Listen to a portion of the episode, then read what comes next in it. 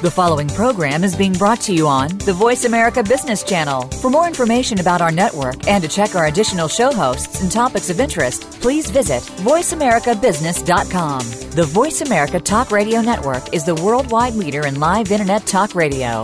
Visit VoiceAmerica.com. The views and ideas expressed on the following program are strictly those of the host or guests and do not necessarily reflect the views and ideas held by the Voice America Talk Radio Network, its staff, and management.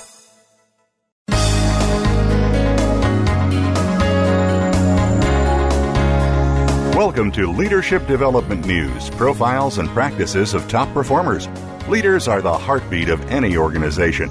Let Kathy Greenberg and Relly Nadler share with you the pathway to becoming a top leader in your organization. Now, here are your hosts, Dr. Greenberg and Dr. Nadler. Welcome to Leadership Development News Profiles and Practices of Top Performers. I'm Dr. Relly Nadler. Dr. Kathy Greenberg, my esteemed host, is with us today. And you know, between Kathy and I, we have helped thousands of leaders to perform in the top 10%. And these last couple shows, we have a specific interest in really focusing on uh, medicine and healthcare. And today, we have a great opportunity to focus on women's leadership in medicine. And we always like to have, bring on top performers, people at the top of their field that can teach you a few things that can help you in whether it's yourself or your organization. And we're going to be talking about women's leadership in medicine. And we have the great opportunity to talk with Sherilyn Gordon Burroughs. She's an MD, uh, FACS. She graduated magna cum laude from Howard uh, University. She retained, uh, obtained her MD at Washington University uh, School of Medicine, and that's where she returned to complete a general surgery training at Howard uh, University in D.C. And during her residency, she was granted a immunology research training fellowship at the Thomas, Thomas Starzl Transplant Institute, uh, and that's part of the University of Pittsburgh Medical Center. These days, to kind of, she got a long uh, resume, but I want to kind of bring you up to where she is. These days, uh, Dr. Gordon Burroughs has joined the Houston Methodist uh, J.C. Walter Jr. Transplant Center in 2009 where her clinical efforts have been focused on liver trans, uh, transplantation, uh, all these medical words, hepatolo- hepatobiliary surgery, and intestinal failure. She'll be better at saying these words than I am. She is currently an associate professor of surgery and has served in the role of program director for the general surgery residence program since 2003. She assumed this role of the designated institutional officer for the Houston Methodist Hospital in 2015. There, her research interests include access to transplantation, early diagnosis and surgical treatment, uh, and innovation in medical education, particularly in the transition from undergraduates to graduate medical education. So we met um, Dr. Burroughs in doing a program for a lot of her program directors and really looking at physicians, physician burnout, and, and she was the one who really kind of coordinated this, looking at what goes on with um, physicians today, and really looking at some of the some of the culture. So let me just say a word about Dr. Kathy Greenberg, and then we'll bring her on, and we'll have a series of questions that we want to ask Dr. Burroughs. So Kathy, as you know, um, has been called the First Lady of Happiness. She now has the First Lady of Fearless Living by ABC TV. She's authored multiple popular books on the science of happiness, including What Happy Working Mothers Know. She's a founder of four different consultancies and three leadership institutes. She has a free iPhone app called Your Happiness Now, where you get to see her kind of happy face and glowing face. Currently, she has the number one best-selling book based on her work in special operations, and it also looks at working with sports athletes and global executives called Fearless Leaders. Sharpen your focus. It's available on Amazon. And you can go to her website, fearlessleadersquiz.com, where you can take a quiz and get some free uh, downloads to see where you are in regards to being a fearless leader. So, Kathy, welcome.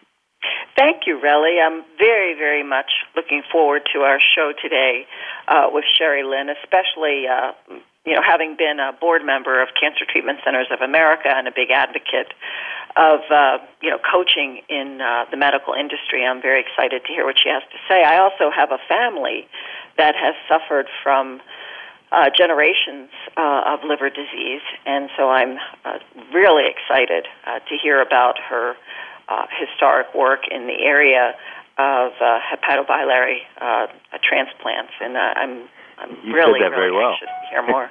no, no. Well, you live around it. God knows she probably can say it a lot better than I can, and for all I know, I've said it wrong. But the the good part is I get to work with you, and uh, I think we're celebrating our, our ninth year, going into 2017. It'll be a full decade. We'll have to do a whole series of anniversary shows to celebrate that. And for those of you who are listening, please, please uh, join us.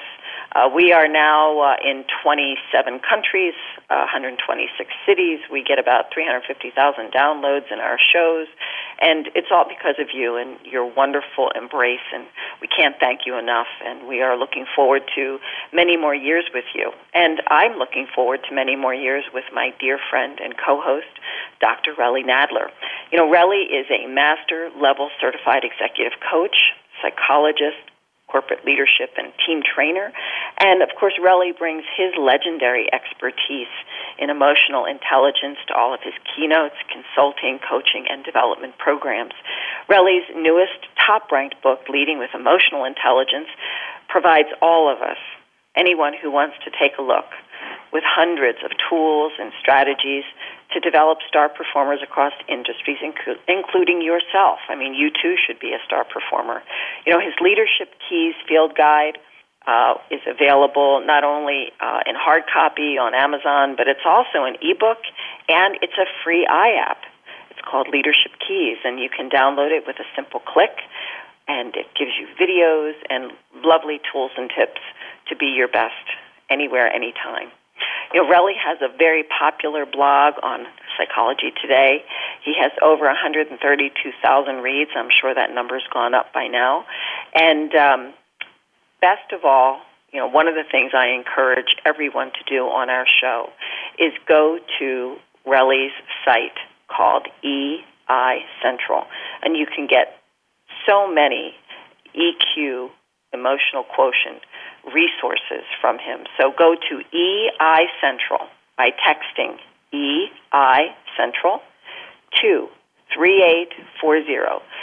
So text EI Central to the number 38470 or visit him at truenorthleadership.com.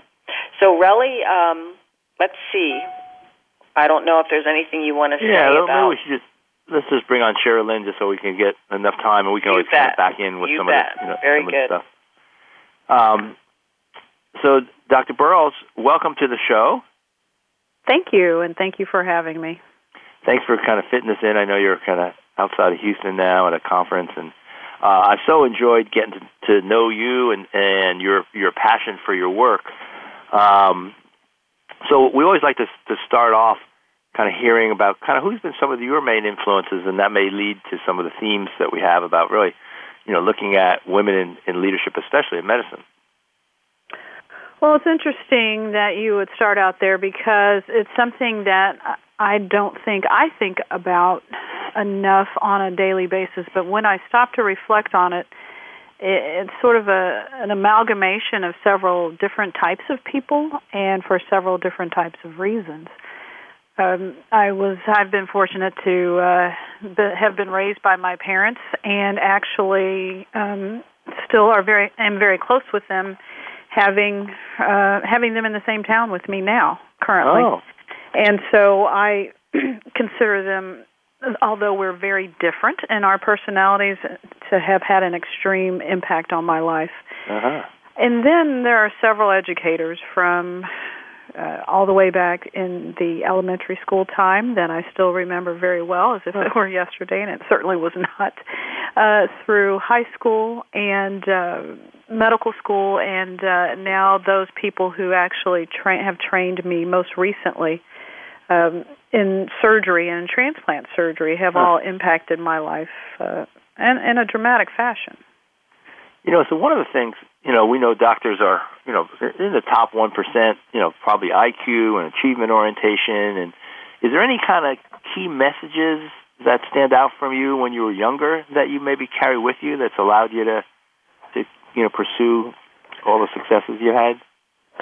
You know, honestly, I would think that as I look back and thankfully um, have had some maturity now, it's it's really not taking myself all that seriously is hmm. what has turned out to be probably the best advice huh. that I keep telling myself.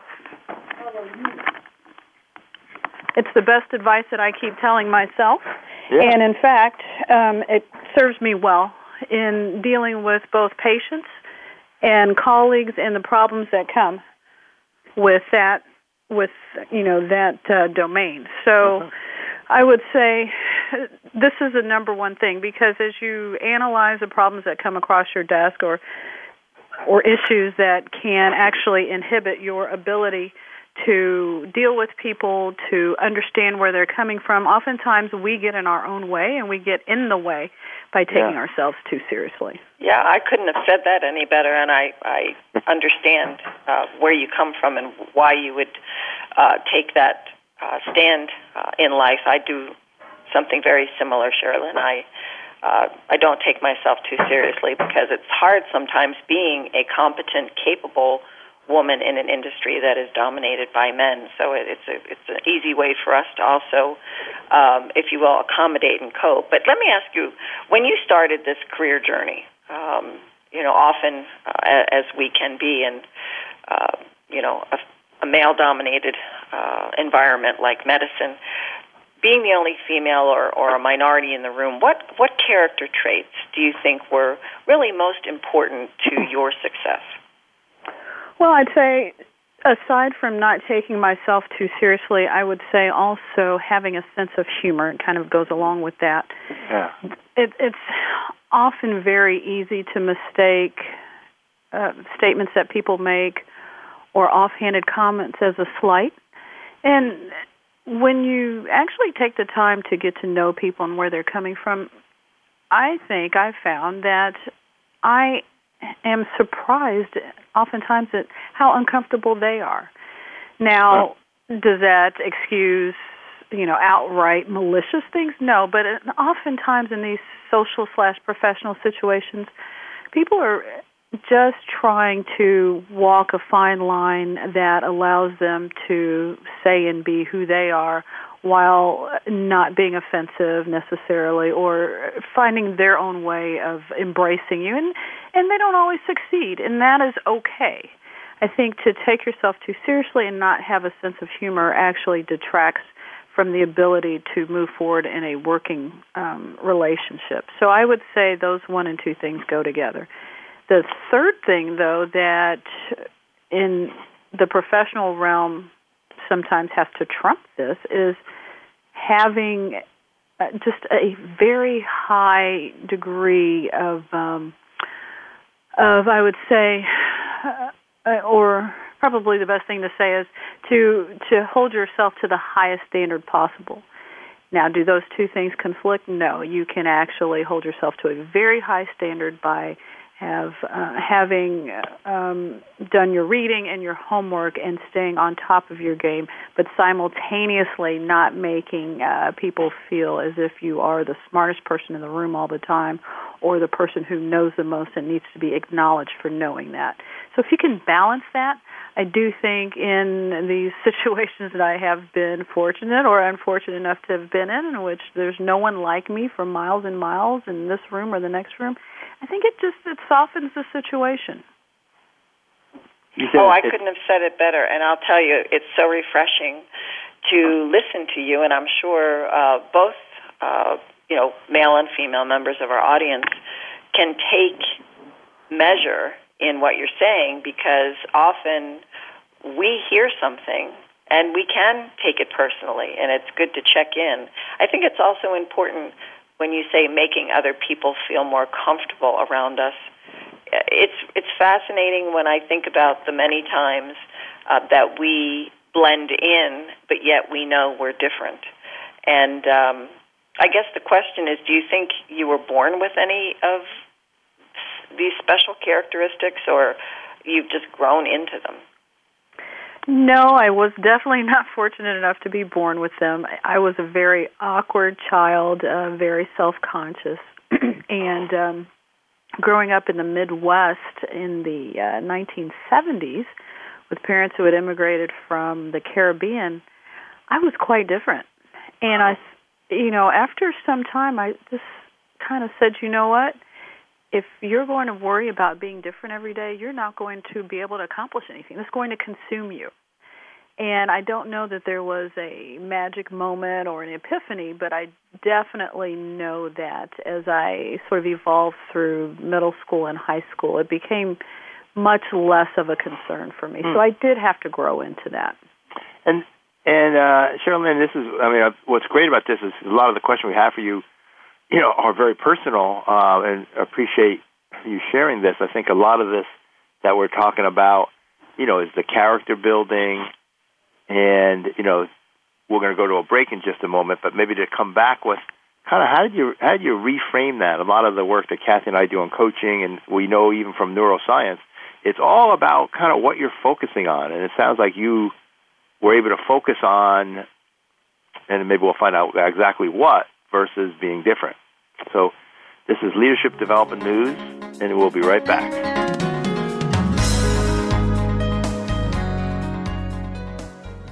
Become our friend on Facebook. Post your thoughts about our shows and network on our timeline. Visit facebook.com forward slash voice America.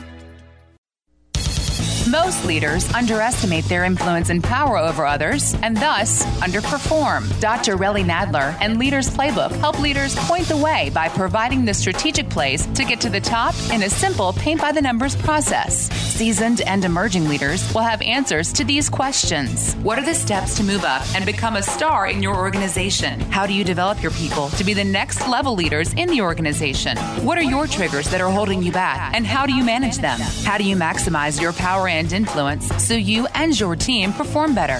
What do you do to ensure your communication is received accurately? How do you delegate effectively? How do you develop strong relationships across the organization? Emotional intelligence training, coaching, books, and tools by Dr. Nadler are available at his website, www.truenorthleadership.com or 805 683 1066. Have you friended us on Facebook yet? Why not? Just go to facebook.com forward slash voice America or search for the keywords voice America. Once you are part of our Facebook network, you'll receive daily messages about what's happening with our shows, this week's featured guests, and new happenings at the Voice America Talk Radio Network. And you can add your voice to the always active discussions on our timeline. Just go to facebook.com forward slash voice America or search for Voice America.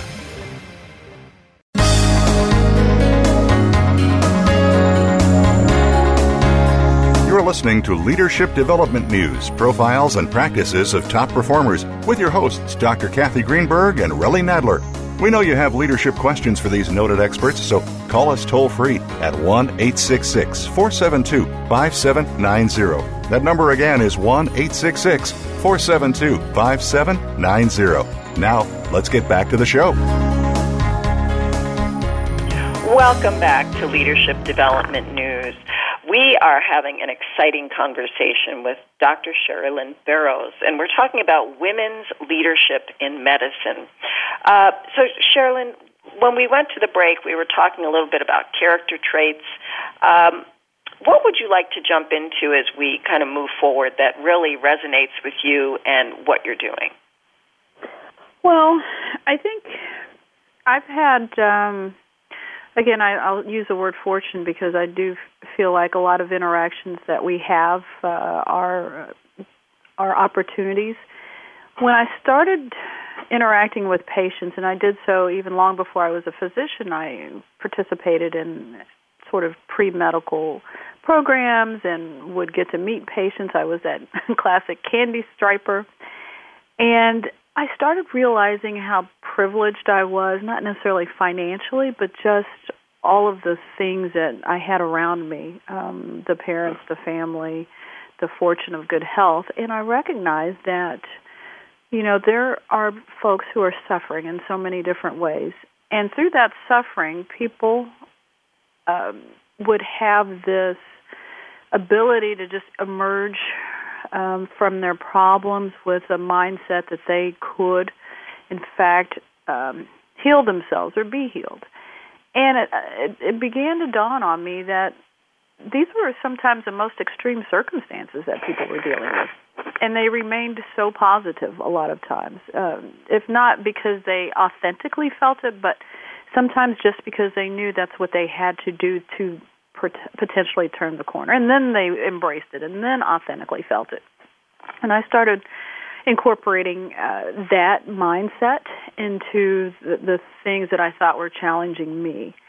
And uh, I think with that, I, I started learning about that growth mindset, that whole theory right. um, that implores people to be dynamic in their thought process of where they're going. And instead of the static, I want to do this, I want to, you know, get this job or make a million dollars or have this house or live by the ocean.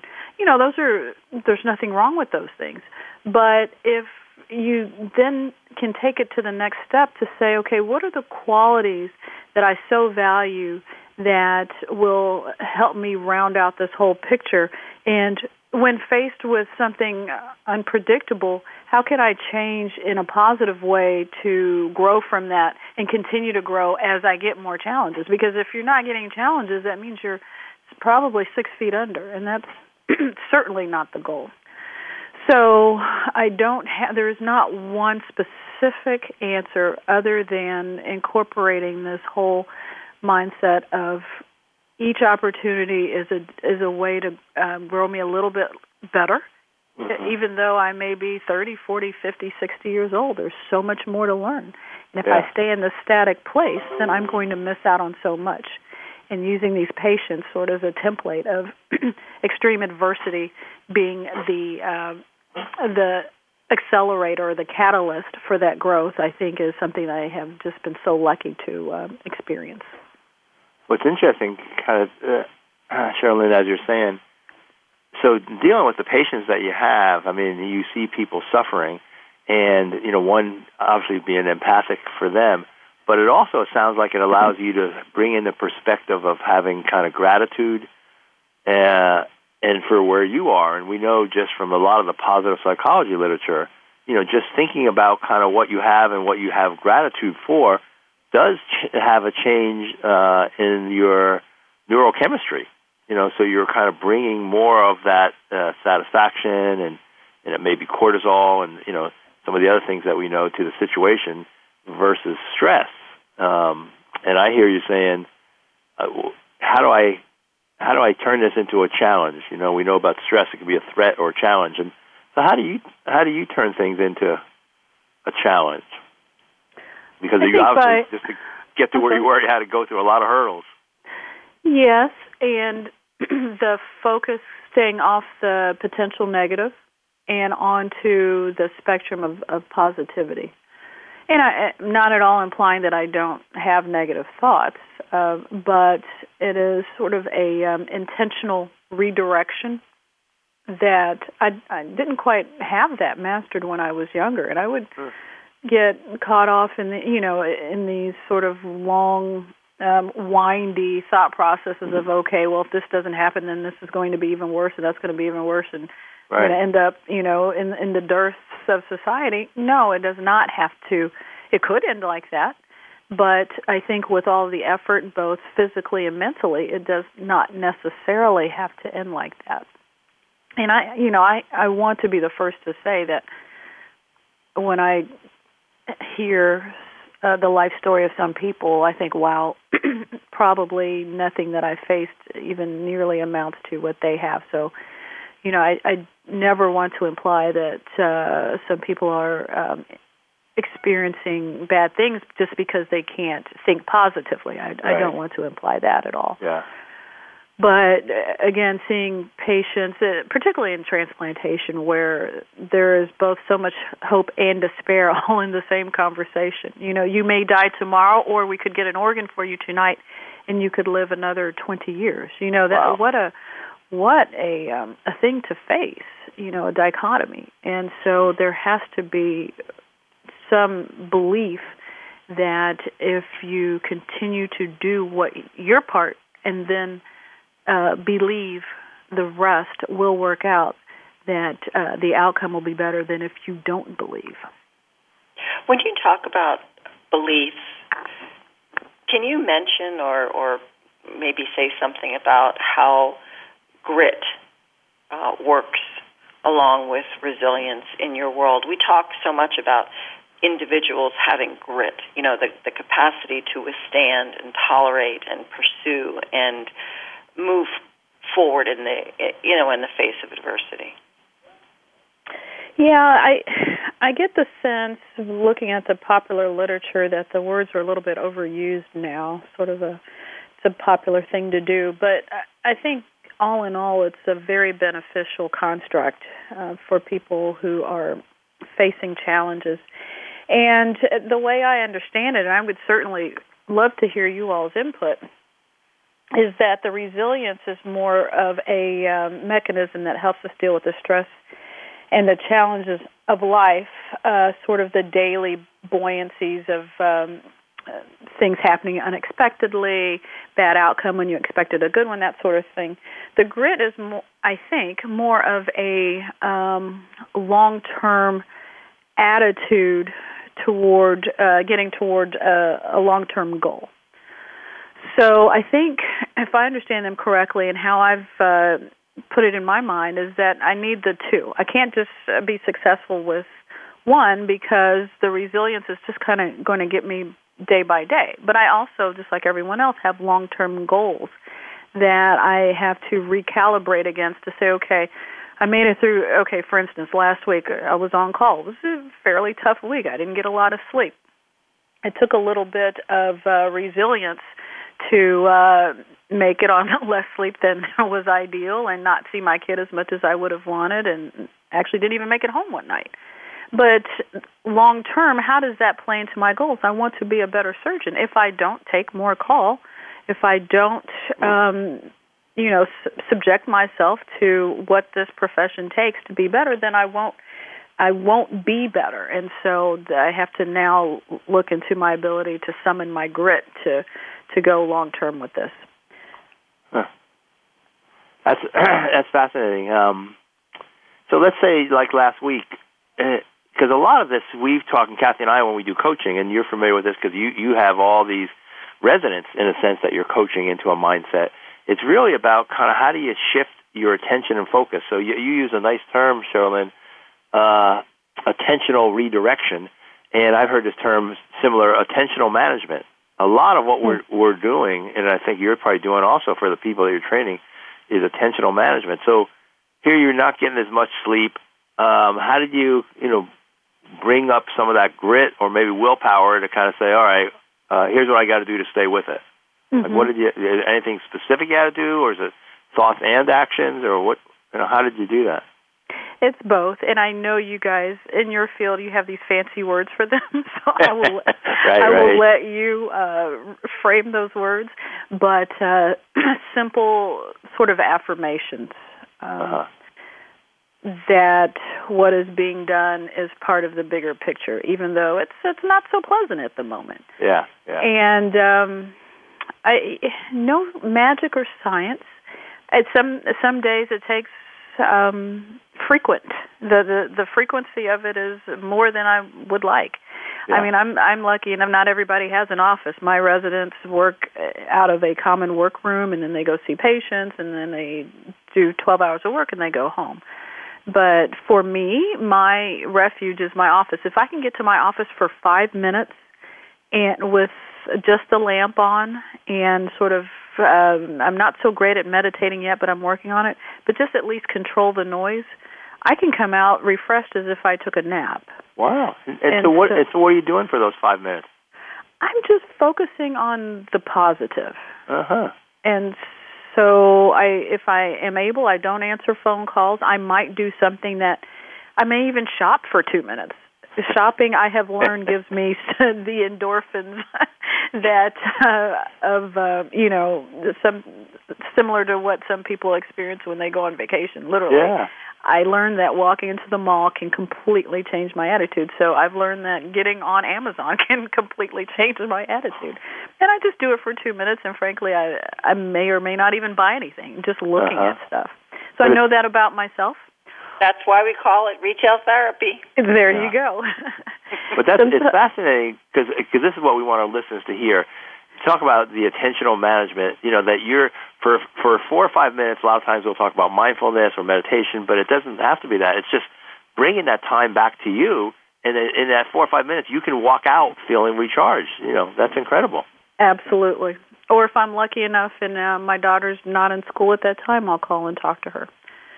So any of these little things, it, you know, just anything that that makes your heart smile, I think, is Uh huh. something that uh, can refresh most people and get them through another three or four hours of something is not necessarily the most pleasant.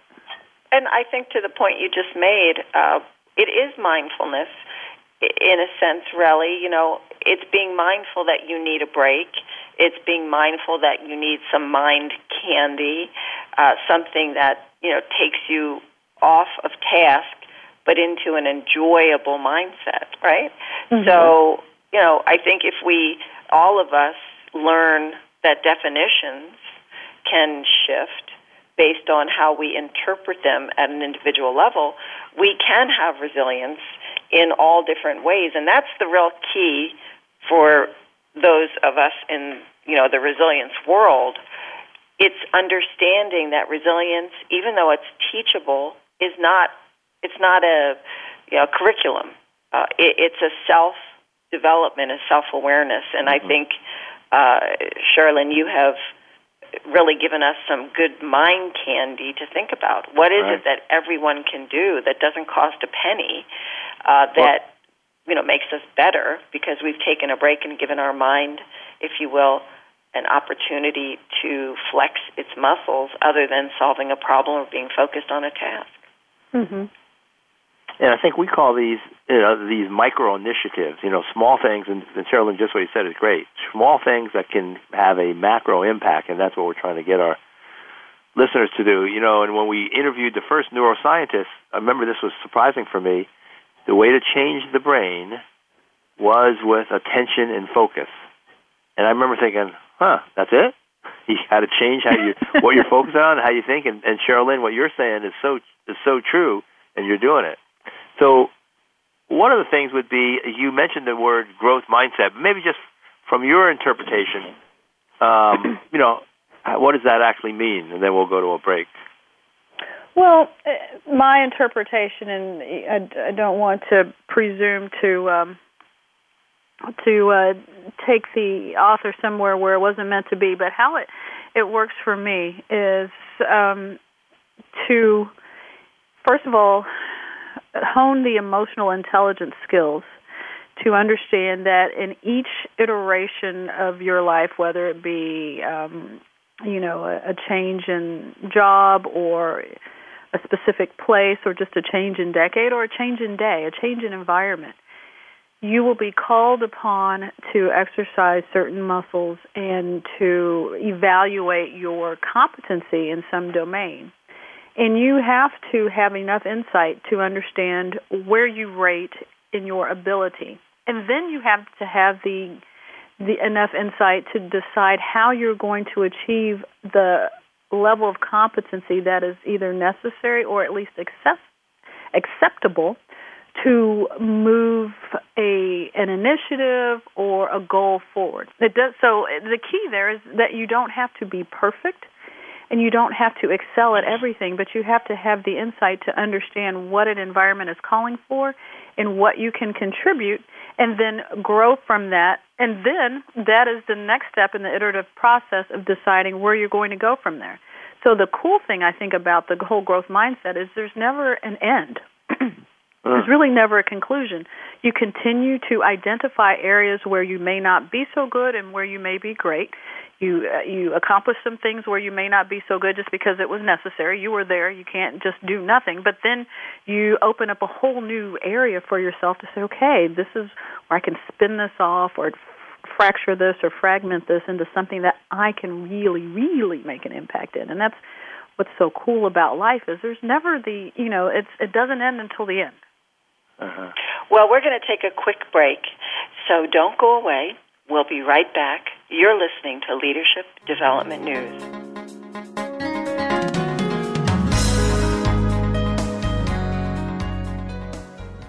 Become our friend on Facebook. Post your thoughts about our shows and network on our timeline. Visit facebook.com forward slash voice America. Let Cathy Greenberg teach you and your team how to harness the power of happiness to generate even greater success and satisfaction at work. Did you know by applying coaching and the new science of happiness, you can improve your return on people anywhere from 50% to 350%? At H2C, we believe in both a return on people, that's ROP, as much as return on investment, or ROI. Cathy Greenberg, New York Times bestselling author of What Happy Working Mothers Know and internationally acclaimed What Happy Companies Know, is the leading global expert on coaching combined with the new science of happiness and originator of the Happiness Equals Profits business formula. Cathy's company, H2C, Happy Companies, Healthy People, provides practical knowledge for individuals and entire companies to maximize their potential in as little as one day. Cathy is available for one to one executive coaching, group programs, and as an electrifying conference speaker. Catch Cathy Greenberg at leading conferences and as a spokesperson for Cancer Treatment Centers of America. For free tips and downloads, visit Cathy's award winning book site, whathappyworkingmothersknow.com. Or for distinctive learning, practical solutions, and proven results for your business, visit Cathy Greenberg at h2cleadership.com. That's h2cleadership.com. Have you friended us on Facebook yet? Why not? Just go to facebook.com forward slash voice America or search for the keywords voice America. Once you are part of our Facebook network, you'll receive daily messages about what's happening with our shows, this week's featured guests, and new happenings at the Voice America Talk Radio Network. And you can add your voice to the always active discussions on our timeline. Just go to facebook.com forward slash voice America or search for voice America.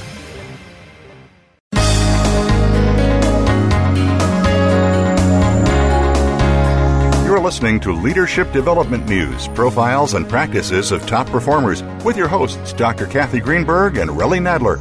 We know you have leadership questions for these noted experts, so call us toll free at 1 866 472 5790. That number again is 1 866 472 5790. Now, let's get back to the show. Welcome back to Leadership Development News, profiles and practices of top performers.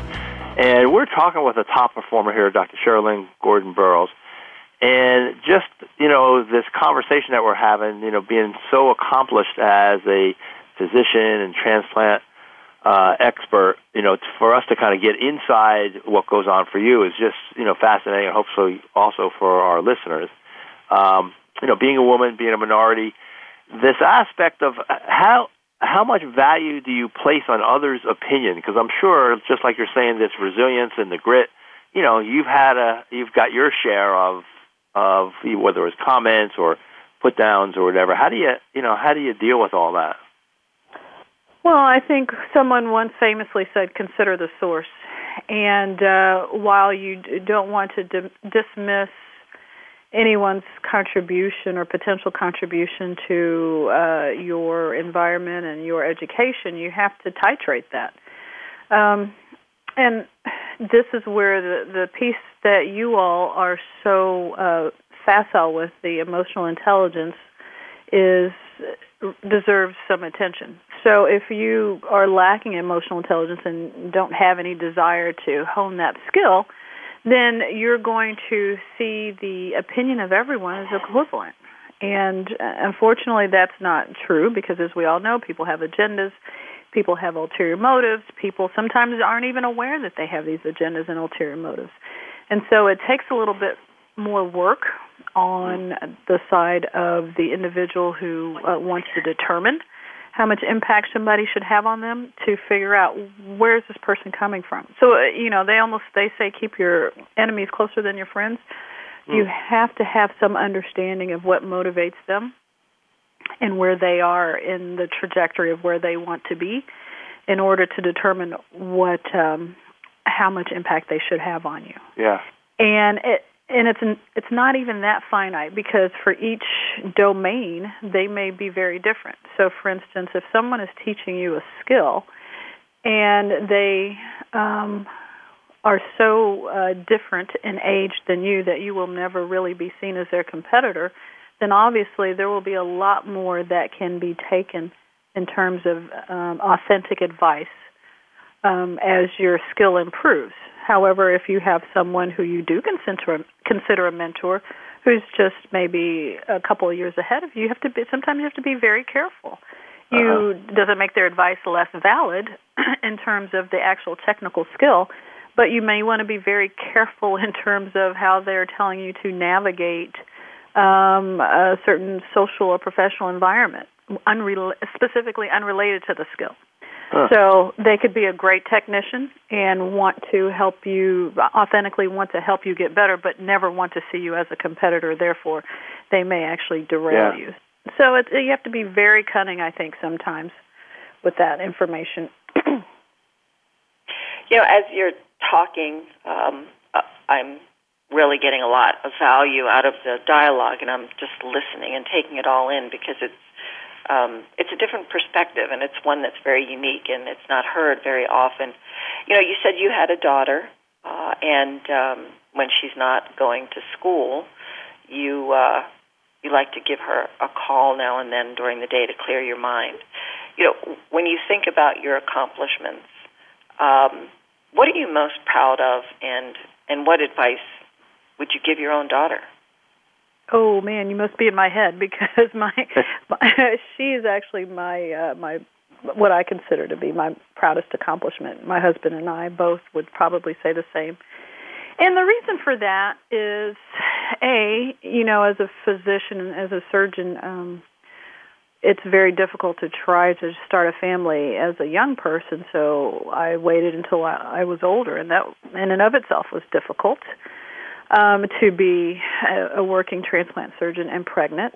Um, but that thankfully happened without incident, and and it, it became clear to me, like maybe a day after she was born, that this is probably the most important thing I'll do, other than making sure that the the liver was put in correctly on, on any given patient. Uh-huh. So, you know, I had, I have had and have the distinction of helping form this person's mindset talk about mindset. And i could do it really wrong right? If i give if i either overtly uh would say things to her that uh wouldn't help or just even subconsciously uh were to give her examples to emulate that aren't helpful. So it really made me sort of up my game in terms of being authentic and being positive and making sure my actions were consistent with what I was thinking and vice versa. So that I have summed all that up now 4 years later to say this has got to be the most important thing that I will ever have done. That's huge. And so how old is your daughter now? She is 4. That's uh, that's amazing. You know a couple things, Sherilyn, that I'm hearing. One is just your voice in and of itself is has a it has it's kind of washed with empathy, which not every physician would you have that. And okay. then the other thing I'm hearing is the kind of the mindfulness that you bring into the situation, and it's really is that pause in a sense. And we talk about this. Okay, what do I want to see happen here? What am I thinking? What am I feeling? What do I want to see happen here? Am I going to get in my way? This could be a 20 or 30 second kind of mindful pause where it does seem like you do that, you know, in these situations and step back. Another way of saying it is really being more proactive than reactive.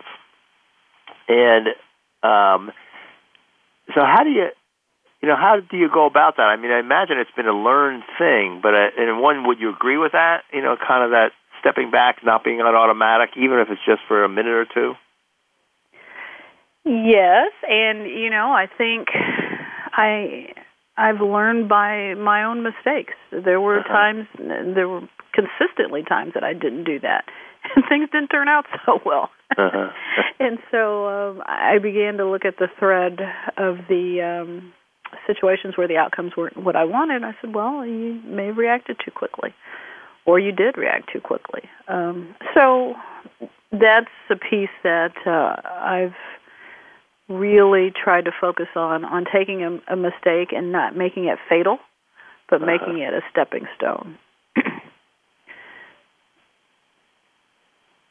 But just hearing that, I mean, not everybody does that. Um, you know, and it does sound like it's, it's a been a learning uh, experience.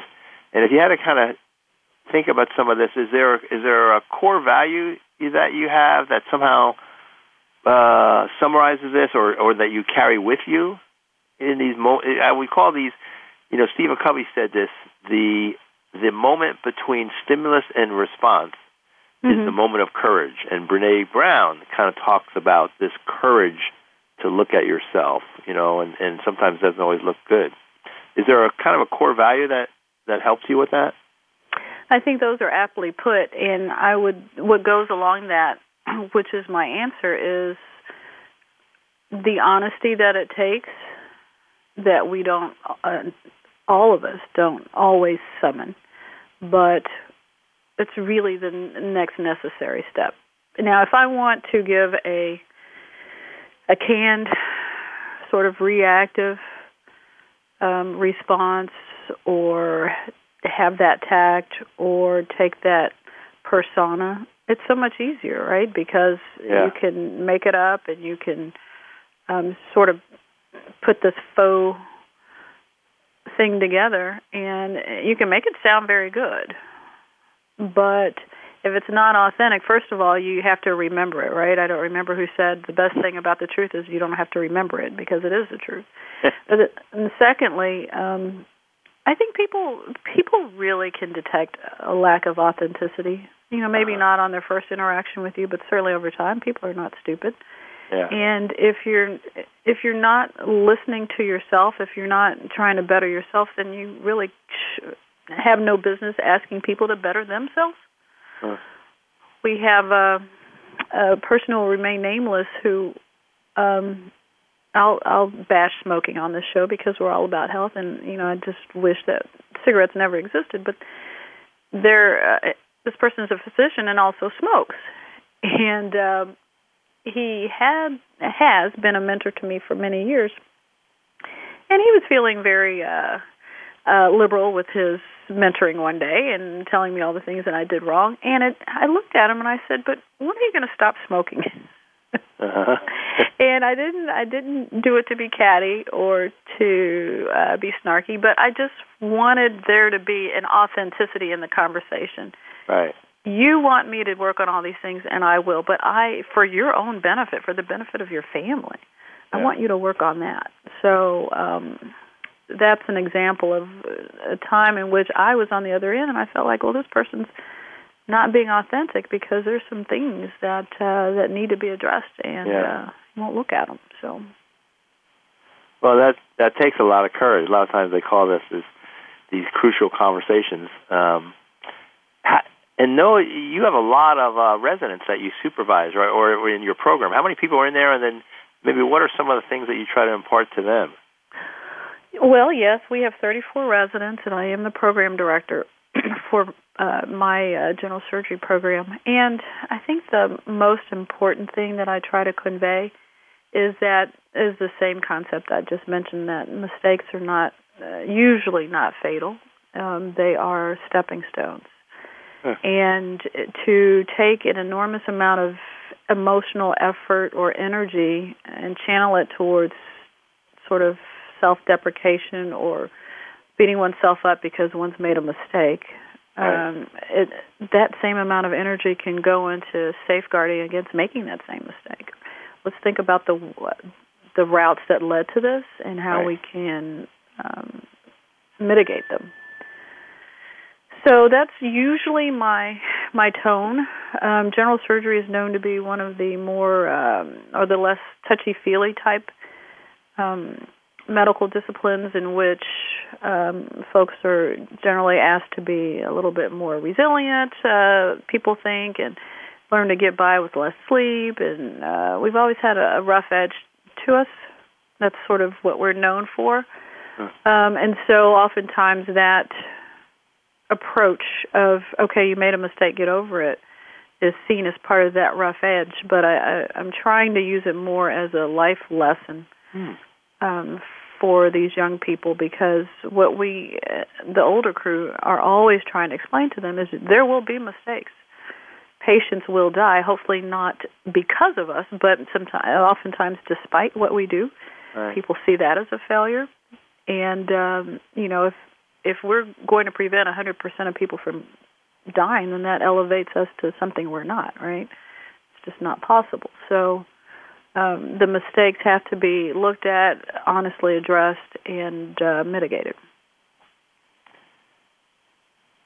And So when you think about um, your career and where you're going and what you're going to be doing with this wonderful little girl, what sticks out for you in terms of um, your ultimate growth mindset and progressing professionally?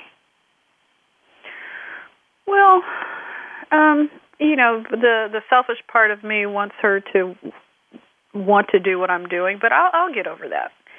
What I think is the most important uh, for me, my charge with her is to have her understand that she can do anything she would like to do and anything she thinks that she's good at. So that has to be a combination. I would love to be an astronaut, but I don't know so much that I could spend all that time in that little place. Um, so I, I wouldn't be so good at it. Uh, but she um, should be given the opportunity to to be exposed to any and everything. And I don't necessarily mean use all the money in the world to take her places. I think use all the time and the effort to have her mind wander mm. when she's young so that she can grasp the possibilities of being or doing anything. And then, secondly, what dedication and diligence and hard work does it take to then be good at that is part B. So if I can convey that, I think I would have done my job. Yeah.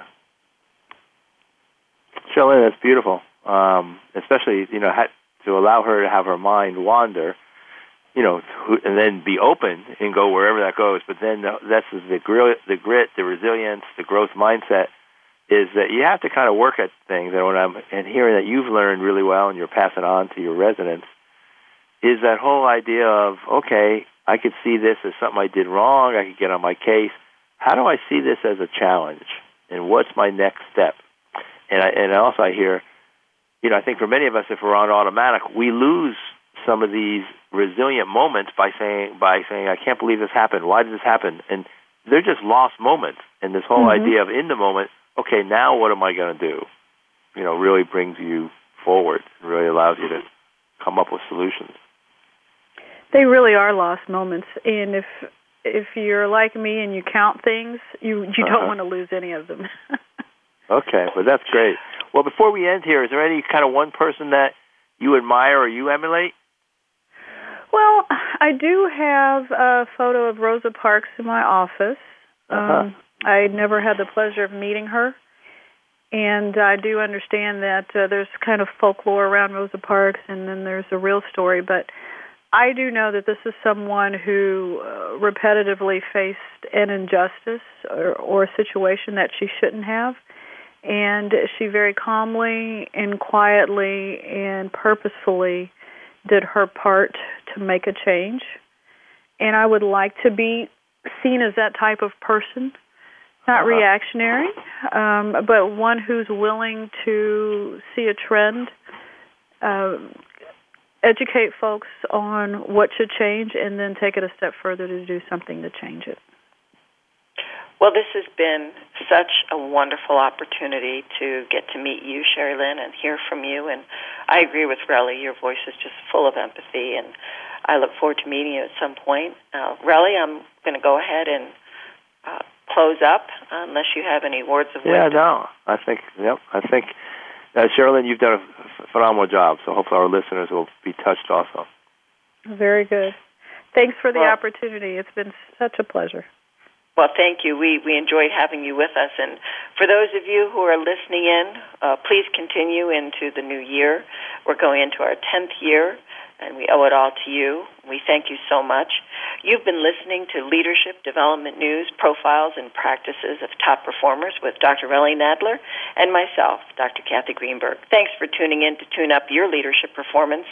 And remember, you can visit us at truenorthleadership.com or fearlessleadersgroup.com. Take good care. You've been listening to Leadership Development News, Profiles and Practices of Top Performers with your hosts, Cathy Greenberg and Relly Nadler. We sincerely hope that you gained some great ideas and inspiration on how to elevate your leadership skills. Join us again next Monday at noon Eastern Time and 9 a.m. Pacific Time right here on the Voice America Business Channel.